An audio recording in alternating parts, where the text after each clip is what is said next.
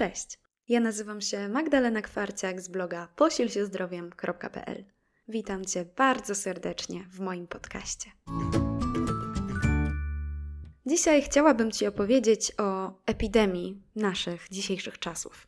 Dawniej my, jako ludzkość, miewaliśmy problemy z epidemiami dżumy albo cholery. Dzisiaj również możemy mówić o epidemii. Światowej epidemii otyłości. Gdzie nie spojrzeć, widzimy coraz więcej większych osób.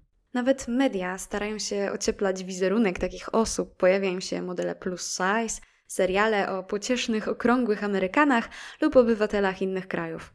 Czy słusznie? Nie będę się nad tym dzisiaj rozwodzić. To, co jest istotne, to fakty. Otyłość jest problemem, jest stanem chorobowym, jest czynnikiem ryzyka wielu chorób przewlekłych, wymieniając tylko cukrzycę, choroby układu krążenia, niealkoholowe stłuszczenie wątroby, astmę, infekcje czy nowotwory, już się robi groźnie. A to przecież nie wszystko. Nadmierna masa ciała zdecydowanie pogarsza jakość życia. Jeśli jesteś osobą z nadwagą czy otyłością, na pewno wiesz o czym mówię. A jeśli nie, wyobraź sobie, że za każdym razem, gdy wchodzisz po schodach, masz zadyszkę. Że masz bóle kręgosłupa czy kolan, bo stawy są obciążone od dźwigania twojego nadbagażu że ciężko ci zobaczyć swoje stopy, stojąc wyprostowanym. Że ubrania musisz kupować na dziale kobiet w ciąży lub w specjalnych sklepach dla osób puszystych. Że ludzie krzywo na ciebie patrzą, gdy siadasz w autobusie i miejsce obok, które powinno być wolne, wolne tak naprawdę nie jest. Czy to wystarczająca liczba przykładów, abyś zgodził się ze mną, że nadmierna masa ciała jest całkiem problematyczna? Później oczywiście dochodzi do rozwoju wielu chorób, o których pisałam wyżej. No a co idzie za chorowaniem? Koszty leczenia oczywiście. Aspekt, nad którym się nie zastanawiamy, ale regularne wizyty lekarskie, oczywiście prywatne, liczne leki, być może zabiegi czy operacje, swoje kosztują. Czy dzisiaj, wybierając tańsze, gorsze jedzenie, odkładasz resztę do skarbonki pod tytułem Na leczenie moich chorób, które sobie wyhoduję żyjąc w ten sposób? Bo tak to właśnie wygląda. Nadwaga czy otyłość bardzo mocno zależą od Twojego stylu życia. Głównie od diety i aktywności fizycznej, czyli mówiąc w skrócie, od Twoich codziennych wyborów. Od tego, czy wyjdziesz na spacer, do sklepu, czy pojedziesz do niego samochodem. Od tego, czy zjesz kolejną paczkę chipsów, czy zrobisz sobie zdrowe przekąski. Od tego, czy będzie Ci się chciało podjąć jakikolwiek wysiłek, aby wybrać zdrowie. Pozwól, że opowiem Ci teraz krótką historię. Pewne małżeństwo siedziało w kuchni. Mąż obierał ziemniaki, a żona przygotowywała szynkę do gotowania.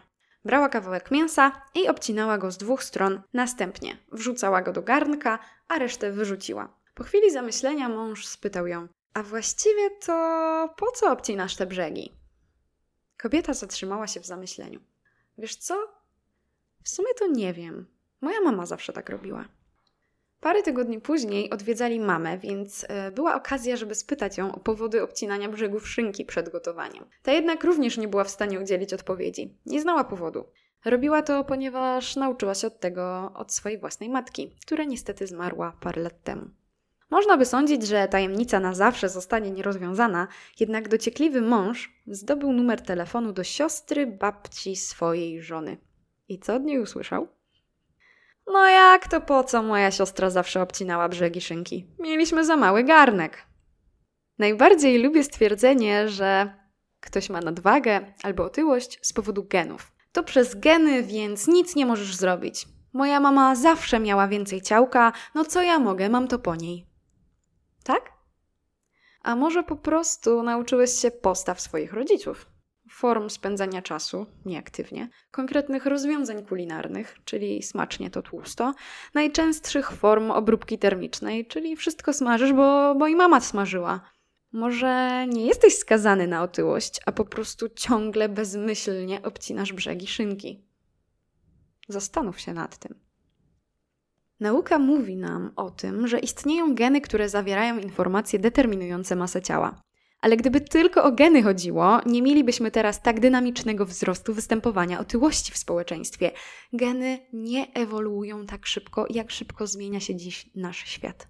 Genetyka może więc tłumaczyć jedynie nieliczne przypadki nadmiernej masy ciała. I ja wiem, że teraz myślisz sobie, ja jestem w tej mniejszości. Ja mam przerąbane. Otóż nie, nie jesteś. A raczej jest bardzo mała szansa, że jesteś. Oznacza to mniej więcej tyle, że powinieneś wziąć odpowiedzialność za swoje życie i swoje zdrowie w swoje własne ręce i przestać szukać wymówek. Otyłość to problem całego organizmu, choroba ogólnoustrojowa. Przez to, że dostarczany jest nadmiar energii z pożywienia, tak, chodzi mi teraz o kalorie, zwiększa się zawartość tłuszczu w organizmie. Ilość komórek tłuszczowych nie zwiększa się, a jedynie wypełnia się bardziej lub mniej. W przypadku otyłości komórki tłuszczowe, czyli adipocyty, wypełniają się tak zwanymi triacyloglicerolami. Zdrowy organizm powinien zawierać nie więcej niż 10% tkanki tłuszczowej u mężczyzn i 20% u kobiet. A otyłość stwierdza się, gdy te wartości przekroczą 25% u mężczyzn i 30% u kobiet. Taką najprostszą metodą sprawdzenia, czy masz problem z otyłością, jest obliczenie wskaźnika Body Mass Index, czyli popularnego już BMI. Potrzebujemy do tego jedynie znać swoją masę ciała i wzrost, następnie podstawiamy te liczby do wzoru. BMI to nasza waga w kilogramach dzielona przez wzrost w metrach do kwadratu. Światowa Organizacja Zdrowia podaje kryteria, dzięki którym możemy sprawdzić, co oznacza obliczona przez nas wartość BMI. I tak prawidłowa wartość wynosi od 18,5 do 24,9 kg na metr kwadratowy, zarówno dla kobiet, jak i mężczyzn.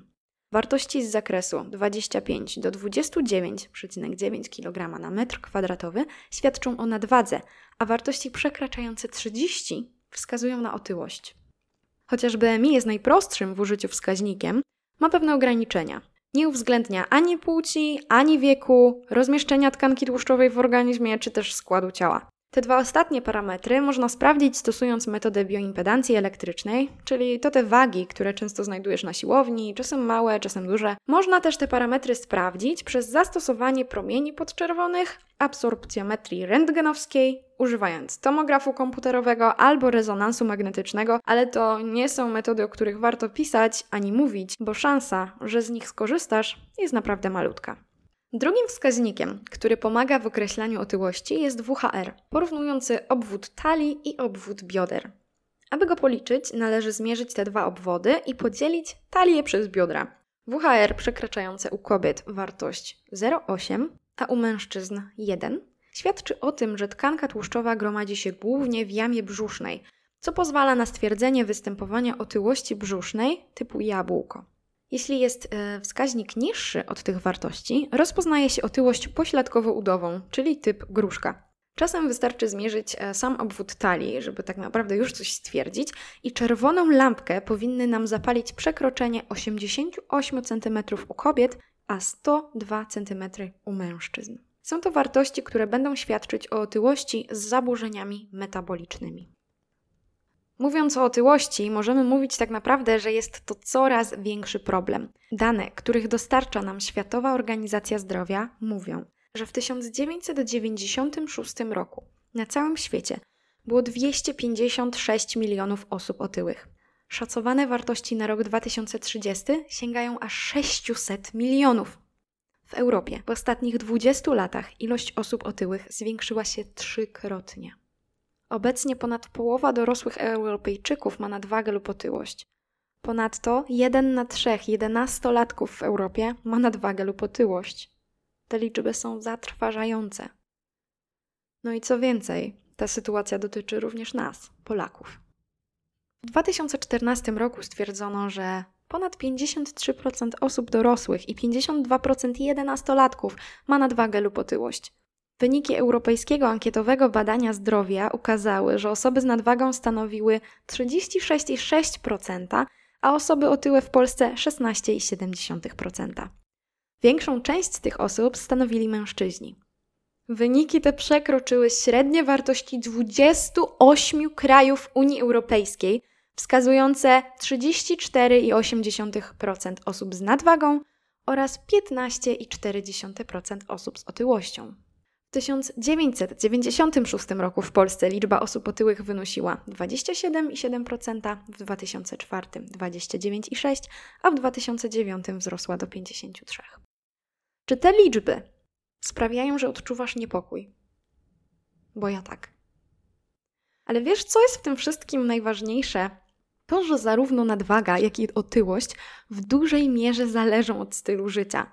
A więc nie jesteśmy skazani na marny los, bo no, po prostu wiele zależy od nas. Jakie to wszystko może mieć dla nas konsekwencje? Większa umieralność powodowana przez choroby przewlekłe.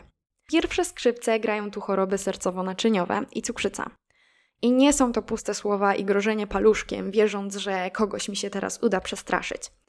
Podczas Międzynarodowego Dnia Oceny Występowania Otyłości Brzusznej mierzono obwody talii pacjentów z całego świata i te wyniki porównywano z występowaniem chorób, o których właśnie wspominałam chwilę wcześniej. Okazało się, że wraz ze wzrostem obwodu talii wzrastało zagrożenie tymi chorobami.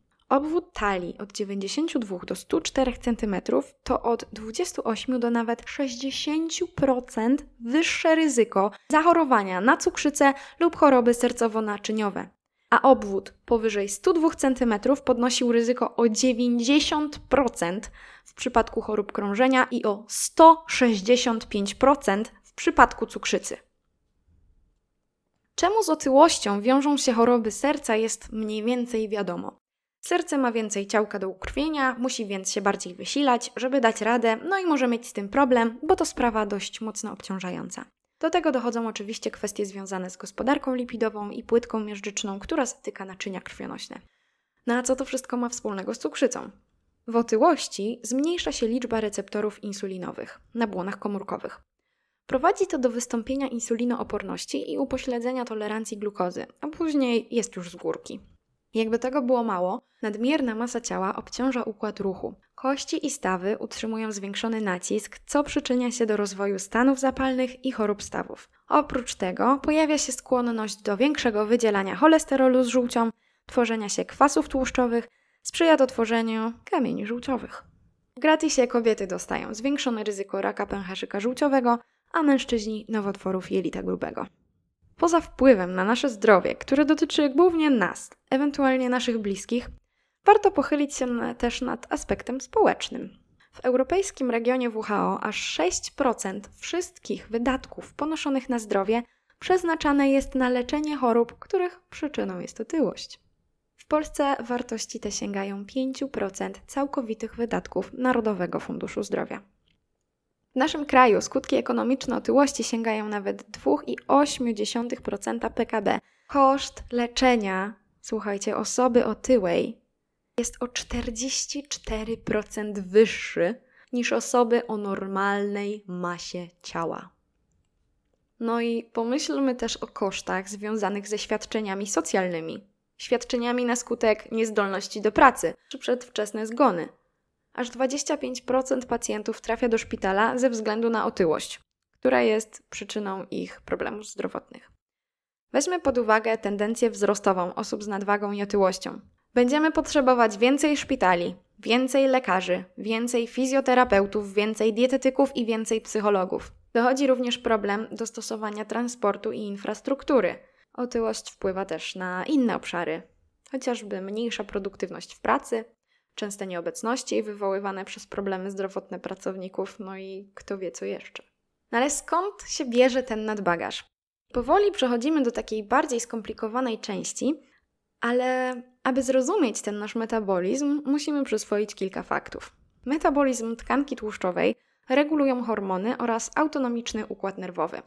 W sytuacji, w której bilans energetyczny utrzymuje się na poziomie dodatnim, czyli dostarczamy więcej kalorii niż spalamy, Związki nazywane wolnymi kwasami tłuszczowymi są łapane i transportowane do komórek tłuszczowych, czyli adipocytów, w formie triglicerydów. Insulina, która na ogół odpowiedzialna jest za kontrolę poziomu cukru, uwalnia też enzym LPL, którego rolą jest właśnie wyłapywanie kwasów tłuszczowych. Dodatkowo uwalnia też posłańców, którzy sprzyjają odkładaniu tkanki tłuszczowej, a konkretnie białko SREBP1.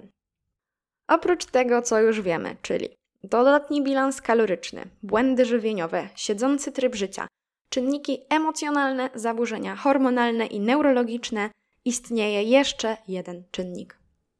Zmiany mikrobiologiczne w ludzkim jelicie. I właśnie o tych zmianach powstał mój najnowszy e-book Mikroprzyczyna Twojego nadbagażu. Jeżeli wejdziesz teraz na stronę posilsiezdrowiem.pl łamane przez e-book, znajdziesz tam informacje na temat tego, jak go dostać. Możesz również otrzymać darmowy fragment, aby sobie sprawdzić, czy Tobie to odpowiada. Ale w dalszej części tego e-booka, ponieważ to, co teraz mówiłam, było pewnym fragmentem z niego wyciągniętym, przeczytasz, jak sprawdzić skład mikrobioty jelitowej. Poznasz swoje bakterie, mikrobiota w otyłości i przy prawidłowej masie ciała. Co modyfikuje ten skład mikrobioty jelitowej? Po co właściwie masz te bakterie? Jak sprawdzić skład Twojej mikrobioty jelitowej? Na czym w zasadzie polega głód i sytość? Co z tym wszystkim wspólnego ma ośrodek nagrody? Jak mikrobiota wpływa na Twój metabolizm? Jak wpływa na Twój apetyt, na Twoje geny? Jak wywołuje stan zapalny w organizmie? I co możemy uzyskać zmieniając skład mikrobioty jelitowej i jakie mamy opcje? Oprócz tego poznasz Laktuska i Enterka, czyli głównych bohaterów tego e-booka, którzy pomogą zrozumieć Ci te wszystkie skomplikowane procesy.